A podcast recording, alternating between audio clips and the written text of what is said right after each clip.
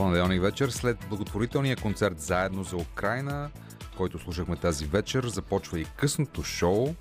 Тази вечер ще говорим за добротворчество, за доброволчество и за надежда, кои са отличените в годишните награди за доброволчество на платформата Time Heroes. Ще обсъдим. Също така ще си говорим за това защо хиляди хора участват в кампании, шествия активности в подкрепа на жертвите на войната. Останете с нас.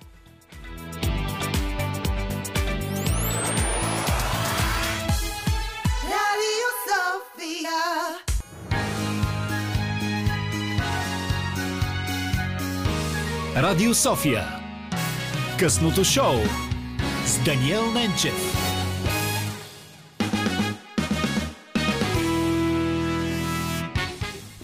За доброволчество, добротворчество и надежда ще говорим тази вечер. Ще стане дума и за Икарите, и за Оскарите. Това е късното шоу по Радио София. Тон режисьор е господин Андриан Любенов. Музикален редактор е Димитър Новачков. Аз се казвам Даниел Ненчев. А в екипа ни тази вечер са още Анна Водакова. Кажи здравей. Здравейте. Денис Стоянов и Ния Начева. Преди всичко ще чуем една нейна анкета от центъра на град София, където се проведе голямо, многохилядно шествие в подкрепа на жертвите на войната и за мира. Ния Начева е нашата най-нова репортерка. Тя е на 10 години. Да чуем какво има да ви каже. Здравейте, защо сте тук? Тук сме за да подкрепим а, украинците, които са нападнати от агресора Русия и за да се обявим против войната. Тук съм, защото искам да изразя позицията си срещу войната в Украина и срещу агресията на Русия на независима, свободна, суверенна Украина. Здравейте, защо сте тук? Еми, за удоволствие. А има ли причини? Да. Какви? Еми, да ни вземат интервю. Еми, взехме ви чао. Здравейте, защо сте тук? Защото искаме да подкрепим народа на Украина и не сме съгласни с това, което се случва в момента в света. И смятаме, че сме длъжни да окажем подкрепа по начините, по които можем. И защото сърцето, ума и душата ни а, са тук. Всъщност те са в Украина от един месец. И най- най-реалният начин да се приближим до Украина е да бъдем тук в момента. Ами тук сме, защ... тук съм, защото стават много, много страшни неща в Украина. Има един руски най-важният човек държавата Путин, който нападна тази страна, свободна Украина. И там се случват много лоши работи. И не са за детски очи дори тези работи. Обаче не можем да ги оставим така и трябва нещо да правим, каквото можем да помагаме. И сега сме тук всички, за да кажем, не сме съгласни с теб, Путин. Нямаш право да нападаш свободни хора. Споровете се решават с думи, не с мускули и с пушки. Благодаря. За какво сте тук? за да подкрепим Украина. Ами, за да, така, да покажа подкрепа към хората в Украина. Благодаря. Ами тук съм, защото харесвам Украина и а, искам по някакъв начин културно този конфликт да се разреши, който въвлича след себе си други държави, други хора. за да подкрепим Украина. Тук съм да подкрепим украинския народ, поне духовно, и да кажем едно не на войната. Добре, а по. По какъв начин ще спре войната? Според вас? Ами това е много сложен въпрос, на който ние нямаме отговор. На нас ни остава само надеждата, че ще спре. А как? Ще видим. Времето ще покаже. Благодаря. Как ще спре войната? Попита Ния Начева. А това е първият ми въпрос към моите събеседници тази вечер. Благовеста Николова, която е изпълнителен директор на Time Heroes, Наталия Иванова, главен редактор на платформата за доброволчество timeheroes.org и Красимира Величкова, която доскоро беше директор на Българския дарителски форум, отскоро е съветник на заместник министр-председателката по ефективно управление Калина Константинова по въпросите за гражданското общество. Как да спрем войната, уважаеми дами? Предавания в ефир Да, най-лошото. съзнавам, съзнавам, съзнавам тежестта на този въпрос, но все пак го задавам. Наталя. Усещам, че Как да я спрем а, така поставено ние? Аз единственото, което виждам в момента е някакъв отпор, който, който демонстрираме. А Иначе на политическо ниво вече са доста по-сложни нещата, ако започнем да говорим за това, е, нали, по- по-сложна територия. Но, но, но ми харесва, т.е. харесва, бих казала, че ме вдъхновява това, че има толкова единен отговор срещу войната и а, и, и аз вчера също бях а, там сред хората и нали, изобщо този дух, а, това, това нещо, което спира войната в някакъв смисъл, според мен.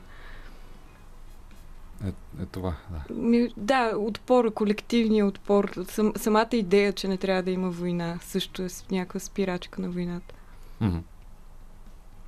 Чистата енергия. Да, да. Добре, вие какво ще кажете? Анна Будакова, разбира се, също е сред нас. Анна Будакова не е достатъчно квалифицирана за да отговори на този въпрос. Не, напротив. Напротив, всеки, А, има, всеки има отговор на този но въпрос. Всеки си представя как тази война спира. Аз не мога да си представя как тази война ще спре, главно защото не мога да си представя когато има човек с такава власт върху собствените си рамене, а, той става абсолютно непредсказуем.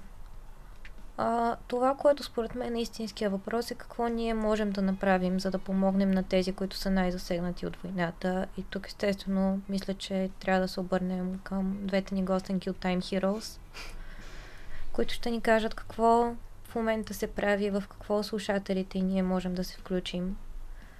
Така че да направим за беженците, които идват в България, нещата една идея по-лесни. Това разбира се е основната идея на това предаване, уважаеми слушатели, на късното шоу. Това и ще направим, но задавам този въпрос не случайно, защото току-що минаха новини по Българското национално радио, в които много от бившите министри на отбраната на Република България предлагат България да изпрати отбранителна, повтарям, отбранителна военна техника към Украина. И това по някакъв начин може би е в посока на надеждата тази война да бъде спряна. Аз не знам, нямам отговор. Надявам се просто през този разговор да успеем по някакъв начин да проектираме тази енергия, че тази чудовищна несправедливост, която сполетя всички ни, да спре. Сигурно, ако имаш отговор и ако имаш Красимира. лесна формула, то ще ще да е направено, защото това не е проблем на Украина, това не е проблем на. Европа, това е световен проблем. За това го и задавам. Да. И всеки един от нас в собственото си битие на гражданин, на професионалист, на артист, на човек, който може да бъде чут, на политик, разбира се, може да направи неща. Ние като хора, това, което можем да направим е и като общества да показваме своята нетърпимост. Нетърпимост към лъжите, към пропагандата, за това, че това не е война, е военна операция. Че сами се бомбардират. Че сами се бомбардират, че снимат, Че няма че да ви няма нападаме. жертви. А, към това всяка една медия, например, медиите могат да направят така, че да не канят хората, които разпространяват тази пропаганда, защото това не е въпрос на гледна точка, т.е. не темата за плурализма да дадем мнение, всички мнения да се чуят. В този случай, когато а, всъщност се толерира убийството на хора, а, аз мисля, че тази гледна точка не трябва да се чува. Политиците също трябва да бъдат по-смели, но а, както и Анна Бодакова каза, това е много сложна задача, защото със сигурност, поне аз така мисля, войната няма да спре войната. И войната не е мнение, войната е престъпление. И така, че м, със сигурност, а, понеже имам много приятели в а, Русия, колеги, с които сме работили, между другото, миналата седмица, точно в рамките на един ден, една от най-големите благотворителни организации в Русия, Charity Aid Foundation Russia, беше обявена за чужд агент. А, заради благотворителни инициативи, в, свързани с дори не в подкрепа на Украина, нали, там това би било твърде рисково за живота, дори за с- свободата на а, екипа, който работи там, но в подкрепа на а, човешки права. Но там тези хора също трябва да покажат много по-голяма нетърпимост. Да намерят сили, да намерят вътрешните сили, за това и вътрешните механизми на тяхното общество. Ние като общество също трябва да покажем много по-голяма нетърпимост и натиск върху а, тези, които взимат решения по какъв начин ще бъде подкрепена Русия. Украина, извинете. А, така че да, има много неща, които можем да направим. Благовеста, преди да ви питаме и за вашите благородни инициативи, разбира се, и това с което вие се занимавате, както и Ани предложи, вашето мнение по Аз мисля, че работа. на първо място всичко, понеже този въпрос така зададен, наистина а, не, не ни се струва труден само на нас, но и, и всеки един човек, а, според мен, лично преживява това по, а, нали, по собствен начин, но със сигурност по някакъв труден начин и ам, понякога хората усещат тази тежест допълнително ам, ам, върху себе си. Но това, което ми се иска да ги посъветвам по някакъв начин е да си зададат въпроса наистина аз какво мога да направя в случая, защото в крайна сметка всичко тръгва от, от всеки един от нас и когато всички заедно се обединим, а, тогава можем да направим нещо по, ам, по-голямо, по-значимо. Но, но при всички положения всеки един от нас индивидуално може да направи редица, редица малки, малки стъпки, които да помогнат по някакъв начин, било то да се информира, да, да, да покаже ясно мнението си, да потърси начини, по които може да бъде полезен и да помогне, но със сигурност ам, най-малкото всеки трябва да си зададе този въпрос. Аз какво мога да направя в случая? Точно така, точно така. И честно казвам, аз съм обнадежден като гражданин и, и човек на тази земя, че виждам тук, сред моите сънародници, сред моите приятели, близки, роднини, познати, всички, изключително широкомащабна вълна от енергия. Хората искат да споделят, искат да помагат, искат да, да приютяват в домовете си бежанци, искат да даряват, искат да помагат. От друга страна, това, което Благовеста казвате, е изключително важно, защото, а, уважаеми слушатели, е много ценно точно в тази ситуация да се информирате правдиво, да четете повече, отколкото четете обикновенно, да не повтаряте пропагандните опорни точки на агресора, който създава хаос, война, смърт, насилие и разрушение, че видите ли в Украина има нацисти, които управляват. Не.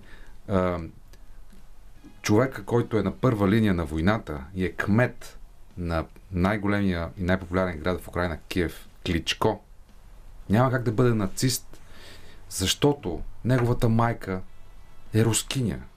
Баща му е украинец. И имаше такова едно интервю по нова телевизия на Марина Цекова, в който той разказа всичко това. Каза, ние се отбраняваме. Ние никого не сме нападали. Така че когато а, някой от вас си позволи да бъде не толкова информиран, знайте, че всяка дума значи. А, помислете си за предишните 22 години, в които управлява един диктатор тази държава, наша любима исторически Русия. Спомнете си за нахлуването в Грузия, спомнете си войната в Чечения, спомнете си 2014 Крим, спомнете си убийството на Анна Политковская, на рождения ден на диктатора Путин. Спомнете си убийствата на Андрей Лепоненко, да речем. да, а, също на Борис Немцов. Спомнете си Навални. Така че имайте преди всичко това, преди да противопоставяте и да казвате, че всъщност те са си го търсили. Не, никого, никой не заслужава тази съдба да му падат бомби на главата. Милиони беженци напуснаха Украина, без да са били по, по никакъв начин замесени в, а, в а, този конфликт. Ма дори според жертви. мен това е, как да кажа пак, не, аз бих го казала и по-силно, защото в случая ние имаме една държава, една суверенна държава, която прави избор да живее с едни други ценности. Не с ценностите на а, диктатурата, на олигархията, на насилието вътре в държавата. Имаме една суверенна държава като Украина, която избира да поеме друг път и бива наказана за това. Затова от, аз мисля, че трябва да казвам, наричаме нещата с истинските им имена, защото когато кажем никой не заслужава това, нали, сякаш все пак стои там нещо, някаква причина. А причина няма. Причина Да, е, е. че имаме един Така е. диктатор, който не може да понесе, да загуби тази сфера на влияние. Точно така, точно така. Добре, а, ще си поговорим повече за доброволчество в, в късното шоу. Сега ще чуем малко музика, след което продължаваме разговора.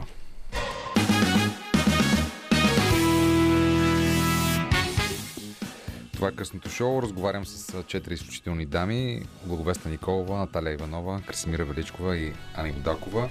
Ето сега е момента да ни разкажете за Time Heroes, преди да кажем за наградените на годишните награди за доброволчество. Всъщност, каква е активността на timeheroes.org около беженската вълна след войната? А, може би само две думи за хората, слушателите, които може би не знаят. Time Heroes е платформа за доброволчество, в която всеки може да влезе, да се регистрира и да се включи в добровол... като доброволец или дарител на предметни, но не и на финансови дарения. Според това какво, към какво го тегли сърцето му, така да се каже, или пък а, ситуацията вече и не само. И герои са всички, които даряват времето си всъщност. Да, да, това е нашата идея изобщо и около тези награди. Иначе, а, по, по отношение на, на, на кризата и на войната, а, в началото беше малко трудно, защото ние не сме на терен и а, от, а, от офиса нали, трябваше да разбираме какво се случва и какво правят гражданските, другите граждански организации на терен и с тези, с които си имахме връзка, вече беше по-лесно, т.е. можехме да се обадим и да разберем. Но с другите трябваше да установяваме те първа контакт и аз всъщност чак сега разбрах а, колко много организации имаме тук, свързани с украинската диаспора, изобщо колко са активни и колко са активни в момента най-вече. А, много пунктове много пунктове за дарения има за хуманитарна помощ и в момента. Тоест, човек, ако няма възможност да се включи с времето си, може да се включи като дарител. Във Варна, може би, се оформи така като център на, на кризата в момента на беженската криза. Там в а, двореца, спортната зала в града е, може би, сега да не излъжа, но най-големия ситуационен център в България в момента. Те имат постоянна нужда от дарения. Имаме мисии в нашия сайт, имаме мисии за доброволци, ако имат възможност хора във Варна да, да помагат. Там има непрекъсната нужда. А, тук сега в София има, има интересни и все повече необходимост от най-различни инициативи доброволчески. Така, например, в студентския дом, ако някой а, говори руски говорим, има желание да работи с деца. Сега Центъра на бесарабските българи в България а, имат чудесна инициатива за интеграция на деца, които са в момента в София и може така да се взимат смени, да се общува с тях, играе се. Много е гъвкав графика, така че могат да се включат повече хора. А, има такива инициативи. В момента даже е, така нещо, което мина през нас повече, отколкото нали, самостоятелно, беше, е, има едно читалище Иван Вазов в а, квартал Левски В с страхотен, много буден екип, който се обърна към нас с идеята да направи курсове по български язик за бежанци от Украина и ни помоли така да идентифицираме хора, които могат да преподават български язик. И сега, след като успешно ги намерихме, ще търсим украинци, които имат желание да учат български, така че ако някой познава хора, сега се възползвам от ефира, те първо ще търсим и да идентифицираме такива хора, на които може да се помогне. През timeheroes.org Да, ами ние, ние сега ще пуснем, да, ще, ще пуснем такива, такава за набиране. Тоест, а, идеята а, и изобщо смисъл на това да има платформа като Time Heroes е по някакъв начин да обединява информация за това как всеки един от нас може да помогне или да се включи от едната страна, от другата страна а, всички тези организации, които а, и в момента и по принцип а, помагат и а, работят на терен, да намерят подкрепата от доброволци или от а, дарители. А, в началото и това, с което Нати започна, а, имаше така един страхотен хаос, един много голям, голям информационен а, хаос. А, и всъщност ние се опитваме а, и, да сложим някакъв ред и просто да направим информацията а, разбираема по някакъв начин за хората, които а, искат да помогнат, но не знаят как. Та, това е, това е, пак ще кажа, до голяма степен смисълът да съществува платформа като Time Heroes, да улеснява от една страна контакта между хора, които искат да помагат и организации, които имат нужда от тяхната помощ. А, и от друга страна да дава гласност на тези инициативи, защото знаете, в момента всеки търси помощ, чуваме ежедневно, четем новини, има хиляди, стотици кампании а, в подкрепа, т.е. за набиране на подкрепа на помощ а, и човек в някакъв момент може да се от, тотално затисне от цялата тази информация. Ние се опитваме да сложим малко а, така, просто да, да, да поясним нещата, за да са по разбираеми и лесни. Това прави частната организация от благородни хора, Time Heroes. Какво прави Красимира държавата в тази ситуация? Виждате какви са проблемите? Само а, преди искам малко да довърша, в смисъл по-скоро да добавя mm-hmm. към нещата, които те казаха като примери, че действителност а, а, ситуацията е безпредседентна. А, България не е имала такъв поток от бежанци, може би не знам точно колко назад във времето. Никой но... от нас, не, нито бащите и майките да. ни не са живели във война. Само за сравнение, до днес сутринта 125 535 човека са влезли в България, от които 58 000 са останали в страната. Mm-hmm. Това е потока за един месец. 2015 година, когато беше така най-големия пик на сирийската криза, тогава за цялата година бяха влезли 21 000 човека. Тоест за един месец почти два пъти и половина повече. А, безпредседентна е подкрепата. Без а, помощта всъщност на тези граждански организации, активисти и доброволци, които евакуират настаняват, осигуряват хуманитарна помощ, лекарска помощ, съвети, държавата нямаше да се справи, защото държавата ни, т.е. какво значи нямаше да се справи? Тези хора, които идват, нямаше да бъдат така обгрижени, защото ние все пак в момента нямаме хора, които са на улиците, нямаме хора, които са в палатки, нямаме хора, които са в контейнери. А, но действителност а, ако не бяха гражданските организации въобще в тая огромна вълна на съпричастност, а, организации, които никога не са се занимавали с такъв тип кризи с беженци, защото поради факта, че не е имало такива вълни, няма и много организации, които да се занимават с тази тема. Например, Greenpeace е една организация, която в момента много активно помага, събира дарения, изпраща, транспортира хуманитарна помощ за Украина, евакуира насам хора и работи съвместно с Мати Украина за хората, които пък са тук. А, това, което държавата прави, държавата се опитва много бързо и това, което и в момента правим, е се опита да изгради много бързо системи и процедури, така че тези хора да не трябва да разчитат на дарители, дарения и доброволци, а да има политики към тях. Защото вече многократно а, се говори, не знам дали има нужда пак да се повтаря, но всъщност а, тази директива, която Европейския съюз активира за временна закрила, това е нещо, което за първ път в целия Европейски съюз се активира. Това е закрила за определена група хора, определена нация, а, украинци и граждани от трети страни, живели, живели в Украина, бягащи също от войната. А, тази директива има в а, Европейския съюз от 2001 година. В България тя съществува в един член на един закон, закона за убежището и бъженците, но в нито един друг закон. Mm-hmm. В този смисъл това, че човек получава време на закрил, как това се отразява на неговите, неговия достъп до здравеопазване, до образование, до социални помощи, това нали, можем, всеки, който може да смята, знае от 2001 колко години са минали. Това не е било направено. И сега, и сега скоростно. всъщност скоростно се прави, включително и самата система за издаване на тези регистрационни карти, които, между другото, до днес а, над 16 000 души са се регистрирали в България за време на съкрила, т.е.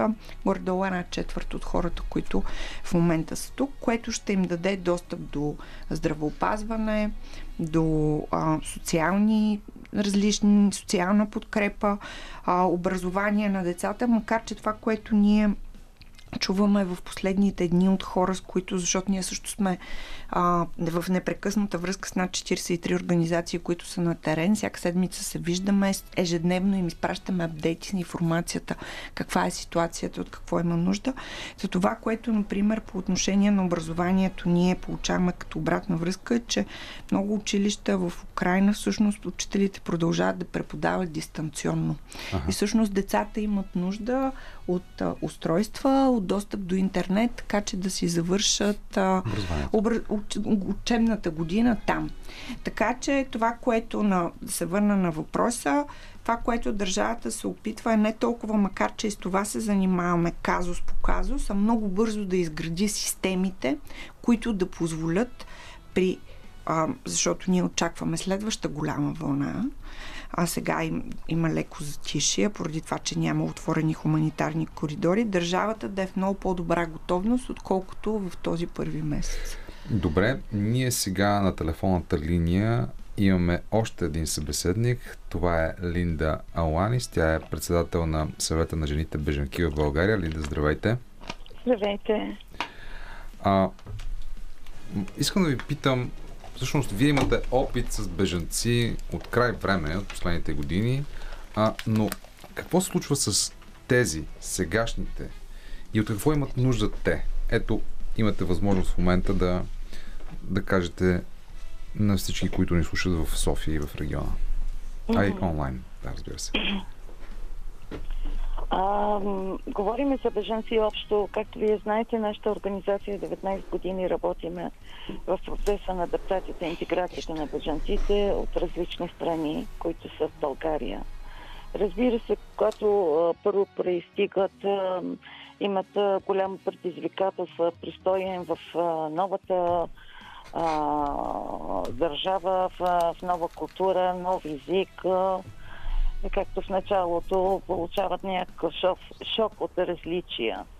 Но а, постепенно малко по малко започват а, процеса им на адаптацията, интеграцията. Тези хора имат огромна нужда от подкрепа. Подкрепа първо да живеят в сигурно, сигурно място, да няма насилие, да няма това, каквото са живяли в страните на Да. А, спокойствие, да могат да преценят а, и да осъзнават какво става с тях, какво ще стане, какво бъдеще им очаква. Има много, много въп- въпроси, свързани с а, живота им, животата и бъдещето на децата им в нова култура, различна от каквото те са живяли. И вие им помагате в тази цялата адаптация, нали така? Разбира се, нашата организация работиме по- две основни сфери. Едната консултативна център, които имаме, посещават при нас а, а, лицата същи закрила и също така получили международна закрила в България. А, ние осигуряваме а, им а, а, информация за правата, задълженията в, в България. Улесняваме достъпа ни до, до различни институции. А, това са социални, това е образователни, това са здравни, а, където огромната пречка към тях сами да се оправят. Първото нещо е е езикова бариера. А, в нашата организация имаме социални работници, така също имаме соци... културни медиатори, които говорят езици на, на тези хора на арабски основни и фарси, като огромна бройка, а, като казваме топ страни са Афганистан, Сирия, Ирак. Да. И вече последни, последния месец започнаха и украинците да, да обърнат към нас ам, за предоставяне информация а, за различни институции, за различни НПО-та, откъде може да получават информация, също така а, до предложаване до институции с тях. Да. Линда, горещо ви прегръщам. Благодаря. Линда Аланис, председател на съвета на жените бежанки в България. Желая ви сили, за да продължавате да правите това, което правите. Човешко, благородно и така нужно дело в а, тези трудни времена. Благодаря ви още веднъж. А, сега, уважаеми слушатели, ще ви предложим с Ани тя да ни разкаже за среща си с една украинка всъщност как преминава един ден в Украина днес, по време на война. Какво, Ани, а, ти каза тази украинка, с която ти успя да говориш? Разкажи ни за това интервю, което ти направи наскоро а, за нашето предаване по твоя инициатива. Интервюто се случи изцяло онлайн и аз съм изключително благодарна, че Оля Кайнара се съгласи да отговори на въпросите ми. А, преди да чуете как минава един нейн ден, мисля, че най-добре да чуете и малко за нея, за да видите, че хората, които минават през такива неща, са хора също като мен, като вас, у дома, които, чието нормални животи са били напълно изтръгнати от ръцете им. Оля от 5 годишна се занимава с музика, а по-късно започва да се занимава с 3D графики и, анимаци... и работи в анимационната индустрия.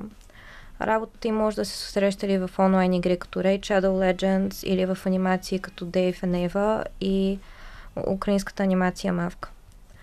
А, в началото на тази година тя запуска, напуска работата си, за да се занимава с музика, но идва войната и всичко това бива сложено на пауза. Един не е нормален ден започва с това, че тя се събужда с мисълта, че е жива. Трябва, сега вече ще цитирам нейните думи, трябва да си направя нещо за хапване и да се изкъпя възможно най-бързо, защото във всеки един момент може да има въздушна аларм, аларма и да пуснат бомби отгоре. Залепила съм всичките си прозорци с тиксо и съм преместила мебелите пред тях. След обед се приготвям за вечерта. Всички светлини са изключени, прозорците са затворени и трябва да са максимално тиха, за да не привличам вниманието на пречкосници. Всяка нощ е изпитание.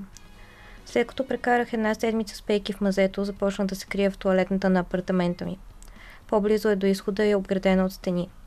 Когато стане напечено, спя в коридора. Сега живея в западна Украина и макар и ситуацията тук да е по-спокойна, чуваме аларми за бомби по няколко пъти на ден. Тогава отново се крия в туалетната. Не се оплаквам. Имам покрив над главата си, храна и течаща вода. Това е нещо, което много хора нямат, и не могат да избягат на друго място заради бомбардировките или престрелките. Нямат храна и вода, защото, и слушайте тук, руските войски унищожават коридорите за хуманитарна помощ и не дават на мирните цивилни граждани шанс за бягство. това как в една съвременна европейска държава се стига от това да имаш абсолютно нормален живот, до това да спиш в туалетната на апартамента си, защото там е най-малкият шанс да те убие бомба, е въпрос, който според мен даже мисъл, няма никакъв отговор. А, самия факт, че се е стигнало до там и че това продължава да се случва и че тя не е единствената жена, на която това се случва, тя не е единственият човек, на това, която това се случва – е на мен лично ми е абсолютно непонятен. Пага ми на повечето души. За да се справим с тази история, за да можем да я преживеем, единственият ни шанс е да продължаваме да говорим. За това, уважаеми слушатели на късното шоу по Радио София, на Българското национално радио, ние ще продължим да говорим, ще продължим да разказваме подобни истории, ще продължим да даваме добри примери. Такива са примерите от timeheroes.org и техните годишни награди – за добротворчество, за доброволчество. Кажете, кои са основните, най-ярките представители на вашите отличници, на хората, които бяха наградени тази година с какво те са важни? А, може би преди да направим този рязък да. вой към, да. а, към наградите, а, ми се иска да кажа, че всъщност тези историите, които ам, така, с които ние в екипа на Time Heroes ежедневно се ам, запознаваме, а, наистина, наистина ни крепят mm-hmm. и наистина ни дават а, така а, някаква вътрешна сила и а, надежда, че а, има смисъл а, да продължаваме да, да правим това, което правим, нали, ние като организация, но, но, но и заедно като хора да наистина да говорим, да правим, да действаме, да се, а, да се обединим и да бъдем солидарни с това, което се случва в момента. А, и всъщност, макар по време на церемонията ние наградихме така 15 а, много вдъхновяващи а, хора и организации, които а, така, бяха постигнали, а, са постигнали м- изключителни неща по, по време на 2021 година. Да, Въпреки, че историите бяха за а, така и наградите бяха насочени върху този период. Честно казано, мисля, че на всички, които бяха в залата, на всички, които по някакъв начин участваха в, в този празник, им, им подействаха просто вдъхнаха им, вдъхнаха им кораж и надежда, че всъщност така, наистина, когато, когато сме заедно и си помагаме, нещата се случват и ам, и също това, което, ако мога да направя връзка mm-hmm. и към това, което казах по-рано, че много често ние хората си мислим, че нашите действия единични нямат много, големи, нямат много голямо значение, докато всъщност не, не е така и тези нашите истории от а, наградите ги а, го доказват това. Ще дам думата на Нати да разкаже малко повече за, за самите mm-hmm. истории. И да добавя, нашите действия единични, събрани заедно, правят общия ни живот. Да, хубаво казвам. В четири категории ние отличавахме добри примери от миналата година и а, доброволци, обикновен доброволците по някакъв начин, не, не обикновен, но тази година имат малко превеси, чисто така и като номинации, и след това вече като наградени цели, цели пет такива добри примери. Имаме както хора като доброволците на Свети Георги, които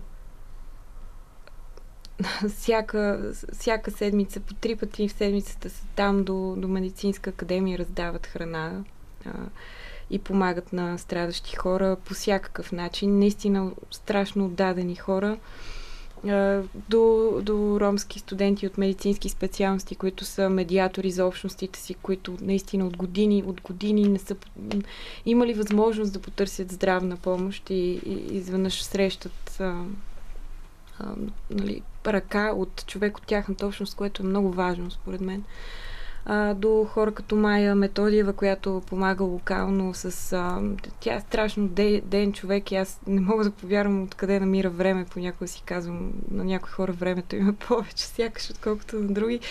Тя задейства страшно много инициативи в северо-запад на България, помага на, на хора в нужда от а, много села там и във Врачанско.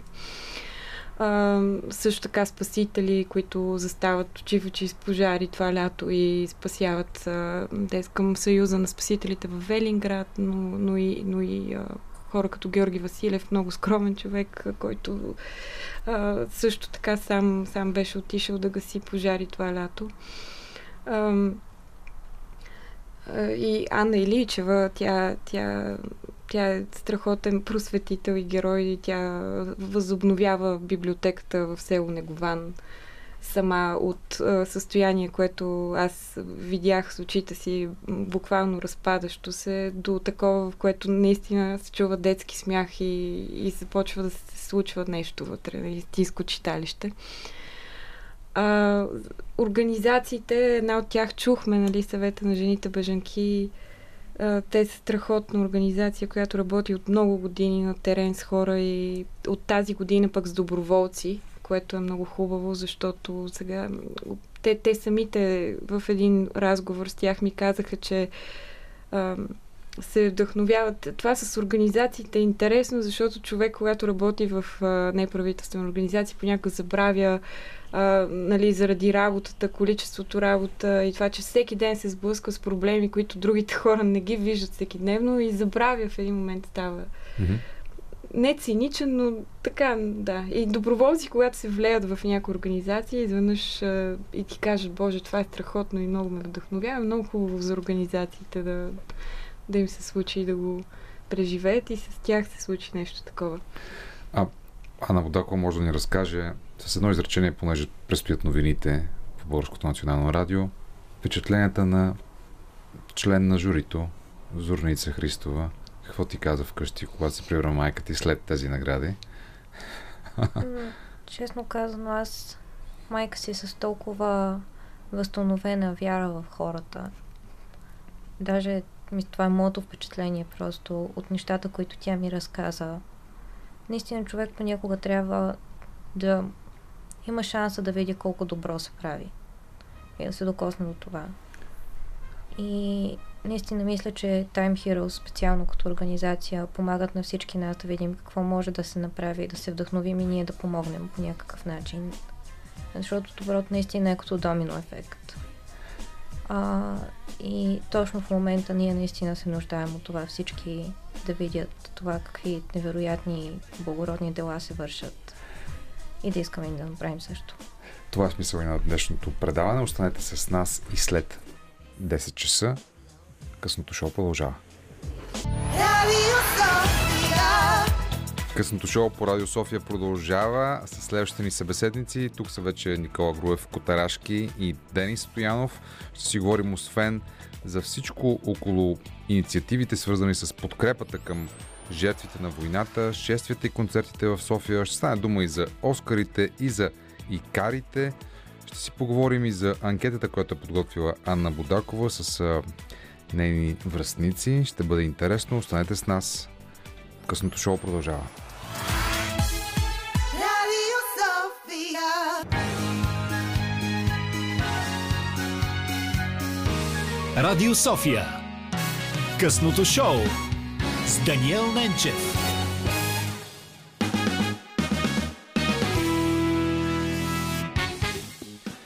Късното шоу продължава с следващите ни събеседници Никола Груев, господин Котарашки. Здрасти, много ми е приятно. Здравейте. И Денис Стоянов. Добър вечер. Колега, журналист, киноманяк, кинокритик. А, Ани Водакова продължава да е в студиото. Разбира се, продължаваме да си говорим и за контекста на войната, в която в крайна сметка и ние живеем, защото това е война и срещу нас, война срещу цивилизацията, война срещу Европа, срещу човечността. А, и какво можем да направим, освен да отвърнем с а, човечност и с това, което ние успяваме да генерираме като енергия, така че да помогнем на тези, които се нуждаят, да подкрепим тези, от които имат, които имат нужда от тази подкрепа и да излъчим послание към агресора да спре това безумие. Никола, всъщност ти м- реши да организираш шествието многохилядно миналата седмица. Разкажи ни за, за, за тази идея, за организацията, за резултата, за това, което ти искаше да се случи и защо го направи. Не, не съм решил аз. Това всъщност е по-сложна история. Просто аз съвсем случайно се включих в тази организация. Даже не знам наистина как се случи. Просто трябваше да го направиш. Да, може би една идея по-късно, но не, всъщност всичко започна в понеделник вечер, когато няколко души бяха паралелно написали постове не е ли време. Не е ли време? Да, за някаква реакция, понеже всички виждаме какво се случва, България какви сигнали дава. А, тук се веят руски знамена. И когато м, под това знаме се извършват чудовищни престъпления в, един, в една суверена държава. И така, а, в бързината някой направи една група във Фейсбук, която беше кръстена координационна. А, Този човек живее във Варна. Той беше пък много активен в организирането на протеста там. И може би няколко човека бяхме по-активни в групата самата вечер. Аз и легнах. И на сутринта забелязах, че групата вече набира над 2000 човека. Съответно, някой ме вкара в един общ чат, където бяхме 5 човека. И си казахме, явно на нас се, се е паднало. Ще го направим. Ние с Денис бяхме там. Нали така? Да, аз искам да ти благодаря, че организира това шествие. И срещнахме много самишленици. Там се видяхме и с мистер Ненчев. И с още много музиканти, активисти, хора социално ангажирани. И усетих този сплотен дух, как а, хората наистина са загрижени за цялата ситуация и искат да, да подкрепят. Да, А, може би за мен това беше най-впечатляващото, че реално ние сме пет човека, които всъщност изобщо не сме популярни. Аз също не се смятам за такъв. А пък и не беше разгласено точно кой го прави, защо го прави. Понеже имаше няколко опита преди това да се направят такива протести, имаше демонстрации, аз съм бил лично на някои от тях, но те бяха слабо посетени. А, това, което ме впечатли, че на площада в четвъртък имаше хора от а, обществения жи- живот, а, то много качествени хора и то почти всички, които очаквах да видя, бяха там. И така се радвам, че явно сме били достатъчно приемливи за всички групи и успяхме да обединим цялата тая енергия. А реално всъщност протестът според мен се самоорганизира. Той в момента беше назрял. А колкото протест, толкова изшествие в подкрепа на да, Украина, протест. на жертвите на войната и протест срещу войната, разбира се. Аз мога да ти споделя моите впечатления преки от това събитие. Аз бях, аз бях до, рамо до рамо с а, основната група украинки и деца, младежи, които носиха знамето на Украина, пееха песни, свобода за Украина, за мира, слава Украине, а, подкрепа на героите, които в момента бранят своите домове, жени, деца, своята родина. И трябва да ви кажа, че никога преди това не съм изпитвал подобно усещане, защото виждаш лицата на едни всъщност горесни хора. Хора, които изпъл... са изпълнени с мъка, с печал и с, и с в някакъв смисъл отчаяние към цялата работа. Но въпреки това не се предават. Това са хора, които пеят. Хора, които изразяват своята човешка енергия спрямо тази м- крайна несправедливост, спрямо ужаса на войната. Но въпреки цялата тази работа, те са приети в една свободна държава, каквато е България, сред други хора, техни самишленици, които вярват в същите ценности. Това са ценностите на свободата, ценностите на правата на човека, ценностите на живота, в крайна сметка. Това е. И всичко останало, уважаеми слушатели, е на втори план. Всички други конюнктурни политически битки, всички други глобални а, конфликти между големите сили, всички други исторически обословености просто отпадат. Тук говорим за най-базисни човешки отношения. Ти да подкрепиш човека, който бяга от най-ужасното нещо на света.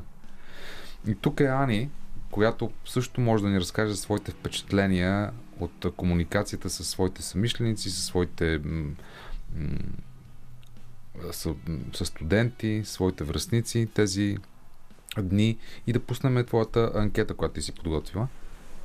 Значи, аз съм ви подготвила две анкети, да ги наречем Мгм. така, като едната се случи онлайн и представя в един, аз като бъдещ социолог, в проценти мога да ви представя горе-долу мнението на хората на моята възраст относно войната и относно информацията, която идва за войната. Другата анкета, която ще чуете скоро, а, е по време на паузата пред философския факултет.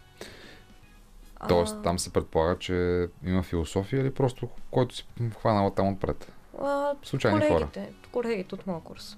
Добре, ами тогава, ако сме готови, Анди, дай ми знак да пуснем тази кратка анкета. А, вие а, ще я чуете, уважаеми, и ще я коментираме всички заедно. Какво мислиш за войната в Украина? Ами като цяло мисля, че войната в Украина е доста ненужна и мисля, че Путин, така да кажа, сам се прецака, защото в крайна сметка след всичките санкции стана ясно, че Русия е най-прецакана от всички. Горките олигархи като цяло в Русия. Доста ще им е тежко. И надявам се скоро да се оправи положението. И мисля, че доста скоро ще се разреши ситуацията. Надявам се до два месеца горе-долу. А, какви че са ефектите за това за България? Ами за България, нали, инфлацията сега, то си е по- показано. А, отделно, нали, хотелиерите по Черноморието, където нямат вече никакви пари, защото държавата не им отпуска пари, въпреки че каза, че ще им отпусне. И в момента хотелиерите във Варна са с 40 000 лева на заден. И мисля, че това е доста голям ефект на България. Благодаря ви. Здравейте, какво мислите за войната в Украина? Здравейте, смятам, че самите действия не са оправдани, но има достатъчно предпоставки това да се случва. Какви са тези предпоставки? Предпоставките са това, че всички молби на Путин а, да не се разполагат бази на НАТО около Русия в последните години бяха игнорирани и цялото това нещо беше планирано да се направи и така и така тръгнаха да се случват действията и затова Путин реагира по този начин. Какво мислите за прилива на мигранти към България? А, смятам, че на този етап не мога да дам адекватно мнение. Не- Нямам достатъчно познание, че да мога да кажа какви може да са последствията. Но а, смятам, че от а, нашите брати украинци не може да очакваме нещо толкова лошо. Благодаря ви. Да, най-вероятно такова лошо нещо от нашите брати украинци не може да очакваме. Веднага да кажа на този а, интервюиран от теб, Ани, в твоята анкета, че молбите на Путин, както той ги нарича, са предшествани от а, нахлуване на същия този Путин в Грузия, в Чечения, в а, същия този а, Крим, който в момента отново е плацдарм на, на войната през 2014 тук не става дума за молби, тук става дума за окупаторски действия на един агресор, който създава война. Гражданската война в Донбас също е предизвикана от същия този човек, на базата на същите тези негови ам, амбиции да подчини съседната държава. И това, че понеже се спомена НАТО в, Да. в, този отговор, това а, мнение също циркулира в общественото пространство, че видите, то ли Путин е бил предизвикан, защото НАТО щяла да, да се озове в а, Украина. Окей, но Украина е суверенна държава и сама може, Може да да избира прецени. може да, да, да избира своя път на развитие. И НАТО, припомням на всички, е мироопазваща отбранителна организация. Нали така? Да. Греша ли някъде в нещо, което казвам? Или може да допълните, разбира Да, се, водим аз- свободен разговор. Аз изобщо не би го коментирал това, често казвам. Но на този, особено втория човек, бих само обърнал внимание на това да се замисли как всъщност се води тази война. Защото тя се води към... Тя е насочена спрямо цивилното население. Това... Спрямо всички.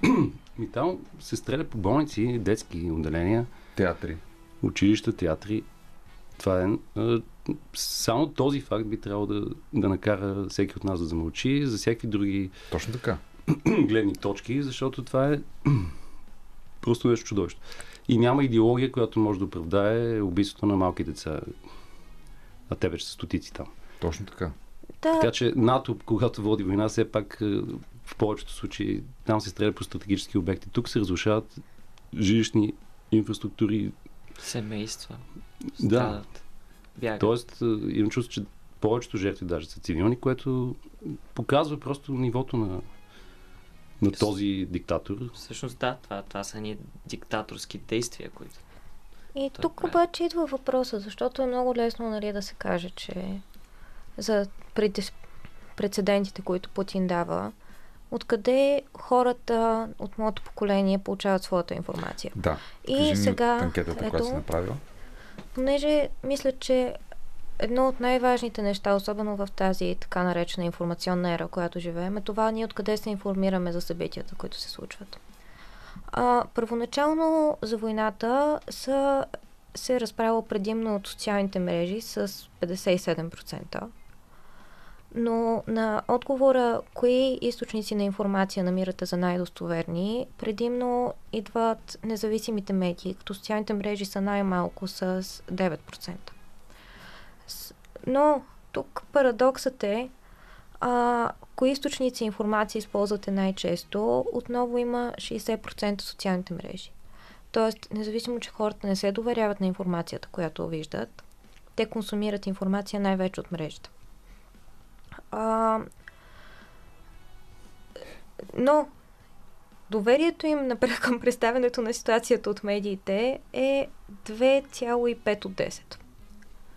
А, следователно, тук имаме парадокса на това, че хората трябва да знаят за тази война. Те трябва да знаят какво се случва. Трябва да знаят, че всеки ден умират хора. Че голяма част, както казахме току-що, голяма част тези хора са деца. Това са абсолютно невинни граждани на суверенна държава. Те трябва да знаят това, обаче също времено те нямат доверие на медиите. И нямат доверие в начина по който е представена ситуацията. А, понеже един от въпросите, които бях задавана в анкетата е ако можехте да зададете въпрос относно войната и да получите отговор, който знаете, че е истинен, какъв въпрос бихте задали? Преобладаващо беше каква е истинската причина. А, каква е истинската причина да се случва войната? Тоест на хората нещо не им достига да разберат. А, Ако може да се намеси пак. да, намесете се. Понеже според мен е, просто се изисква малко критично мислене, за да може човек да отсее тази информация. И само факта, че Путин е на власт от 23 години, мисля, че е достатъчен. В Украина се сменят правителства на всеки 4 години. В България и по- по-често. И в България Тези- още тези по-често, в Штатите също. Самият този факт е достатъчен, според мен. Да, няма опозиция реално, защото всички бъдат са преследвани, гонени от Днес закони. затвори от последната независима медия. Новия газета. Това се нарича диктатура.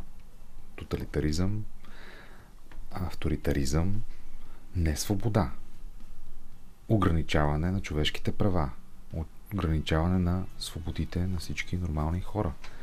Да, и според мен е лесно човек да прецени на коя страна нали, да застане, защото нещата не- са доста в тази ситуация доста черно-бели. Да, и черното... И хибридната война за мен е нещо наистина страшно и се чудя как толкова хора, наистина и то в това число мислещи, и това са студенти, се, се закачат за нея. Хибридната война тече не от вчера. Хибридната война, уважаеми слушатели, е информационната война. Унази, която може да направи така, че с най-различни машинации да избере дори президент на друга държава. Дори на най-мощната економически държава в света. Нека не забравяме как започва Втората световна война. Как Хитлер изпраща по радиото нацистски представители да говорят от името на полски офицери. А, наистина, след като преди колко години вече информационна война се е водела, представете си докъде стига сега това. Да, всъщност седмица преди да започнат военните действия, те казаха, че няма да предприемат такива. Лъжа. Да. И Лавров, и Путин. Путин излъга Шолц, излъга Макрон, излъга Байден. И Всъщност, да, година и нещо преди това, извинявай. Както тя каза, пропагандната война е, тя е класическа за, за тоталитарните режими от а, още от времето на нацизма, Хитлер и така нататък.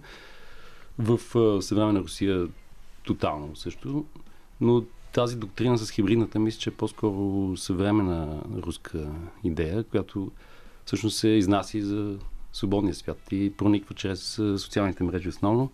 Зад която си- стоят много хора, много тролове, както ги наричаме. Да, И- хиляди. които те- Организация. Хиляди, да, цяла организация, която защитава тези нехуманни действия. Не, това, това са хора платени, все пак да не забравяме. Да. А, на троловете се плаща. Там се сипват много големи пари. Точно така. И затова е толкова успешна тази пропаганда, но сега нали, всички се надяваме, че покрай санкциите парите свършват а, копейките, така да го кажем. Защо се води тази пропаганда е много по-големия въпрос и част от отговора е защото по този начин се подриват ценностите на западната демокрация, на това, в което ние от години живеем, в мир, благоденствие. Разбира се, един държави повече, други държави по-малко, но в крайна сметка живеем в свобода, в толерантност, в разбирателство, в пазарна економика. Всичко това, на което Русия просто не е пример днес. Ани, довърши си с И анкетата. същевременно- Нека да кажем само за анкетата, че тя е направена непредставително. Това е твоя Това е лична моя инициатива, лична инициатива. сред твои студенти, нали така? Да, сред мои студенти. А, нещо, което ми се щеше да кажа, колкото и да мразя, че в момента ще се наложи да цитирам нацист. А, министъра на пропагандата Мгм. по време на нацистския режим казва нещо, което според мен е много ключово за начина по който в момента тя се води. Добрата пропаганда не, си, не изглежда като пропаганда. Добрата пропаганда не може да бъде различена като пропаганда. Тоест, а, ето тук преди малко се говореше за критичното мислене. Да. Критичното мислене е много лесно да бъде упражнено, когато срещнем а, трябва да слогана да речем, трябва да денацифицираме Европа, ние пазим Европа от нацистите и така нататък. Но е много по-трудно да се различи в някакви становища, които изглеждат на пръв поглед разумни, а същевременно са подбудени точно от присламчване към агресора. Точно на това обърна внимание Теодор Ушев. За да ни обърне внимание, че пропагандата много често използва половинчати истини, след което ви пробутва някакви едри манипулации, уважаеми слушатели, така че внимавайте, мислете критично и понеже стана дума за Тео Ушев, да ви припомня, че тази вечер ви обещахме, че ще говорим и за Оскарите, това ще стане, но преди това припомням, че Тео Ушев беше номиниран за Оскар по разказа на Георги Господинов Сляпата Ваша с музиката на нашият любезен събеседник днес, Никола Груев, мистер Котарашки. С това сега ще чуем едно от твоите парчета. То се казва Опа Хей. Поздрав за всички свободни хора, за нашите слушатели. След това продължаваме. Това е късното шоу, слушате Радио София. При мен е авторът на тази забележителна мелодия, която току-що чухме, Котарашки, Никола Груев, Денис Стоянов и Ани Бодакова. Обсъждаме, разбира се, ситуацията, в която живеем през последните един-два месеца, свързана с войната. Какви са полезните ни ходове, уважаеми, от тук насетне? На нас, с вас, като човешки същества. Ето и вчера бяхме на концерт пред Батенберг, организиран от Захари Карабашлиев и Васко Кръпката. Имаше поезия, имаше музика, имаше дух на съпричастност. Какво още може да се направи според вас? Много мои съмишленици предоставиха домовете си на беженците от Украина. Това според мен е много, много хубаво действие от тяхна страна. Да, и е добър пример и трябва да се поощрява, разбира се. Ами не знам, аз чухме тук едно парче, даже идва на сам това си мислих, че винаги сме си мислили, че музиката никой не може да ми отнеме, понеже нали, дори в по-скоро време в България живяхме все пак в някакви също такива мрачни времена, макар че нали, демократично управление, но все пак а, късния Бойко Борисов имаше ако щете, репресии към хора, към бизнеси, към уволняване на хора, които имат различно мнение. Така че до известна степен ние сме го фанали това нещо, но примерно си казах музиката, кой ще ми отнеме? Не, мога ми спра да, да я творя. Но ето, че Путин ми отне. Понеже аз в тази ситуация абсолютно съм парализиран. Не мога да, да композирам. Не можеш да създаваш, нямаш... Не. Просто докато нещо такова чудовищно се случва, да... Мен ми се губи по-скоро смисъла. Както беше написал Тео Ушев онзи ден в един статус. Нали, какъв е смисъл да правим музика, кино, да, да, литература, когато умират деца, които още не са се научили да четат и когато ни заплащат с червеното копче. Нали, то утре това изкуство може би ще изчезне, защото няма да има кой да го да го чете, слуша и така нататък. Така че това е проблема в личен план за мен и затова съм се фанал с а, тези дейности, които не са прилични. За мен аз не съм бил никога активист граждански. Това са някакви... За първи път се занимавам с такива неща, както и с благотворително някаква благотворителна дейност в някакъв смисъл.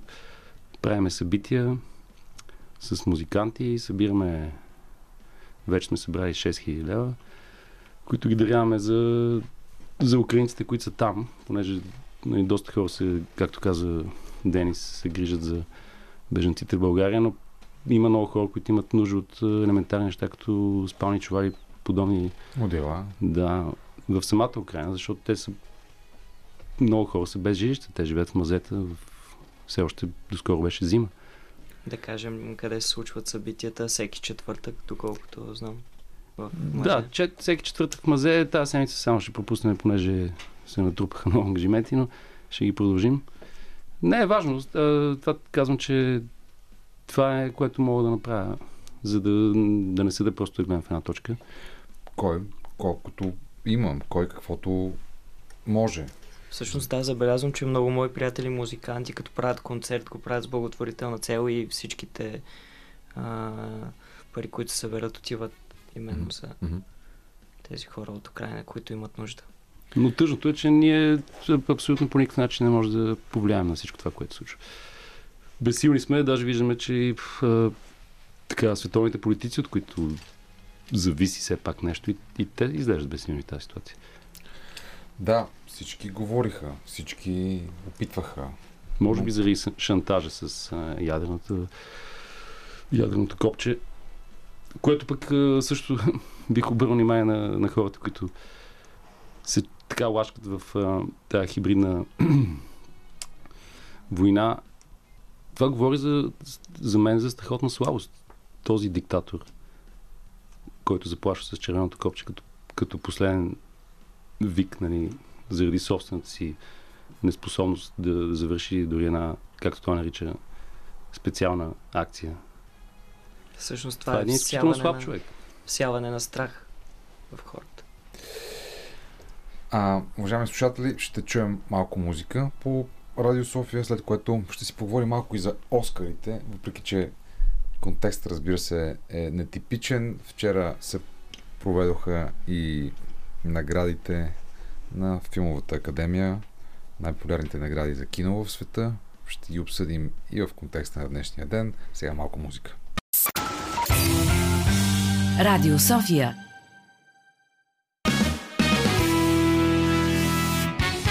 Късното шоу по Радио София продължава. Говорим си с Ани Будакова, Денис Стоянов и Никола Груев по всичко, което ни вълнува нас като съвремени хора, участващи в процеса, свързан, разбира се, с войната в Украина и вълната от съпричастност спрямо жертвите й тук в България.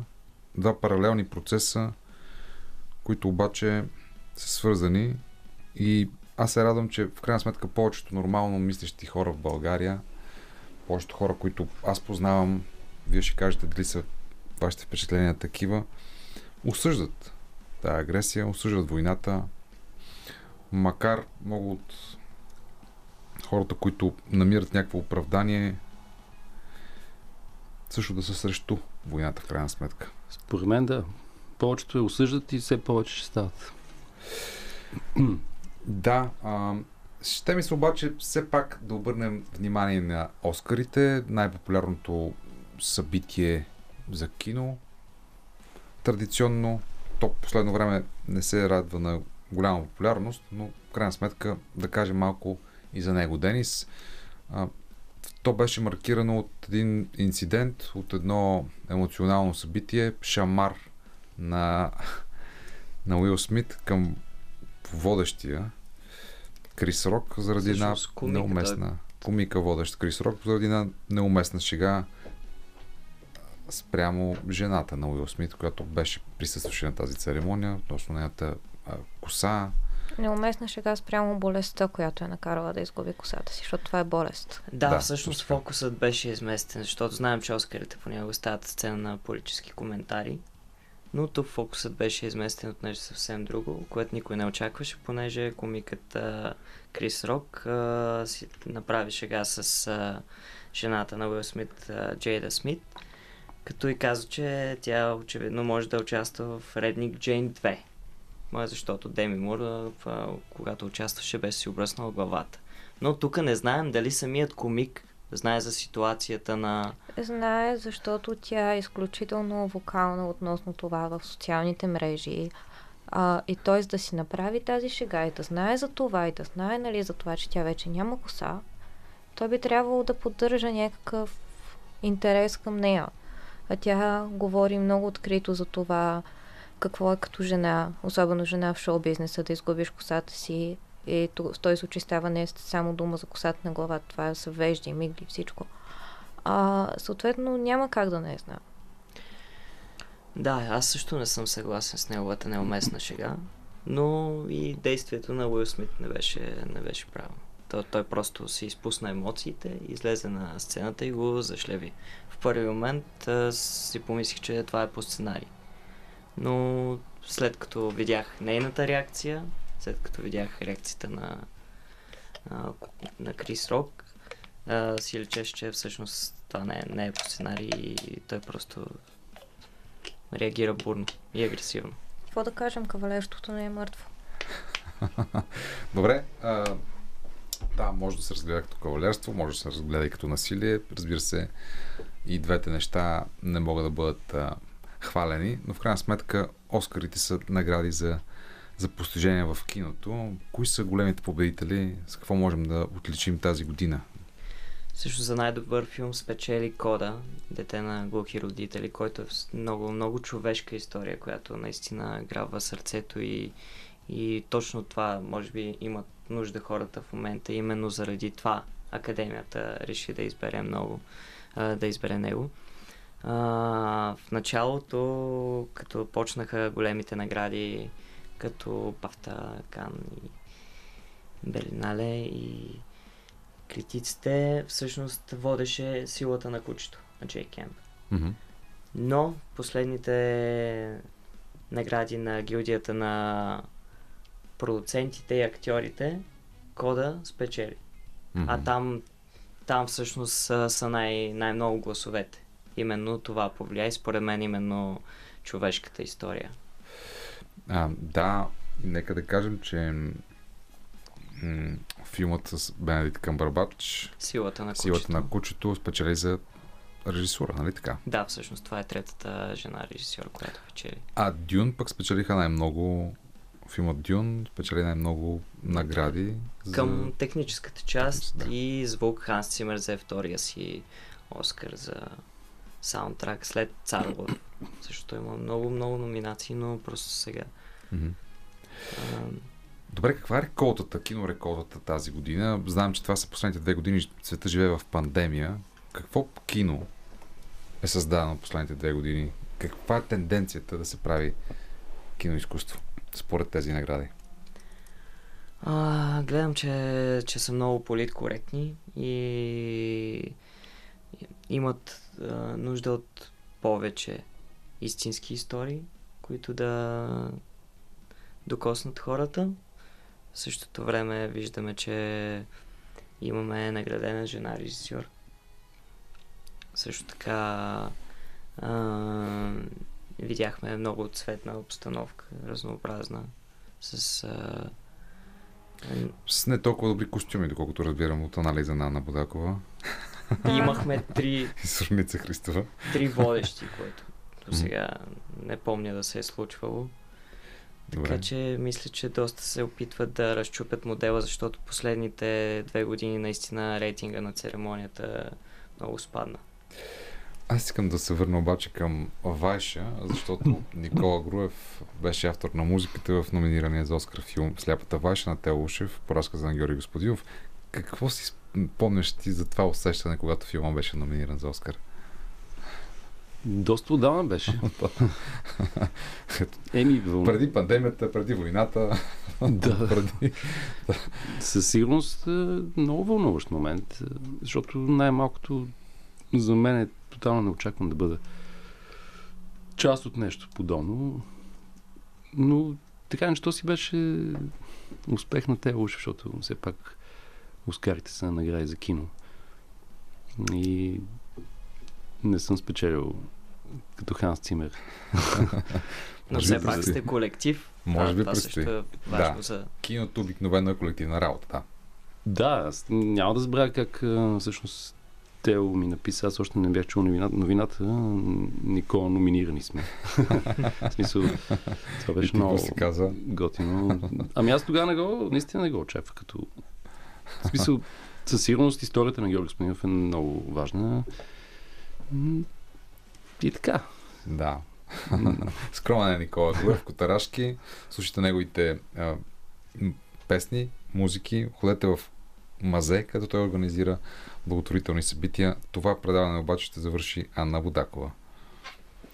Ми, не чухме много, много истории.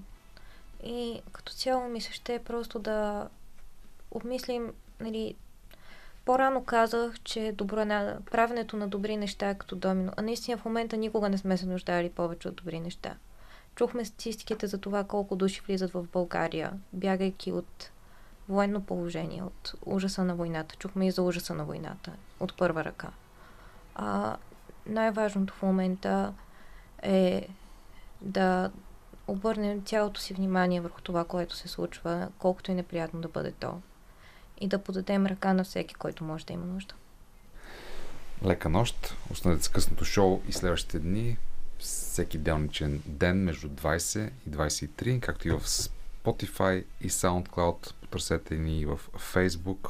От мен Даниел Ненчев, от Андриан Любенов, от Анна Будакова и от Димитър Новачков. Всичко най. Радио София.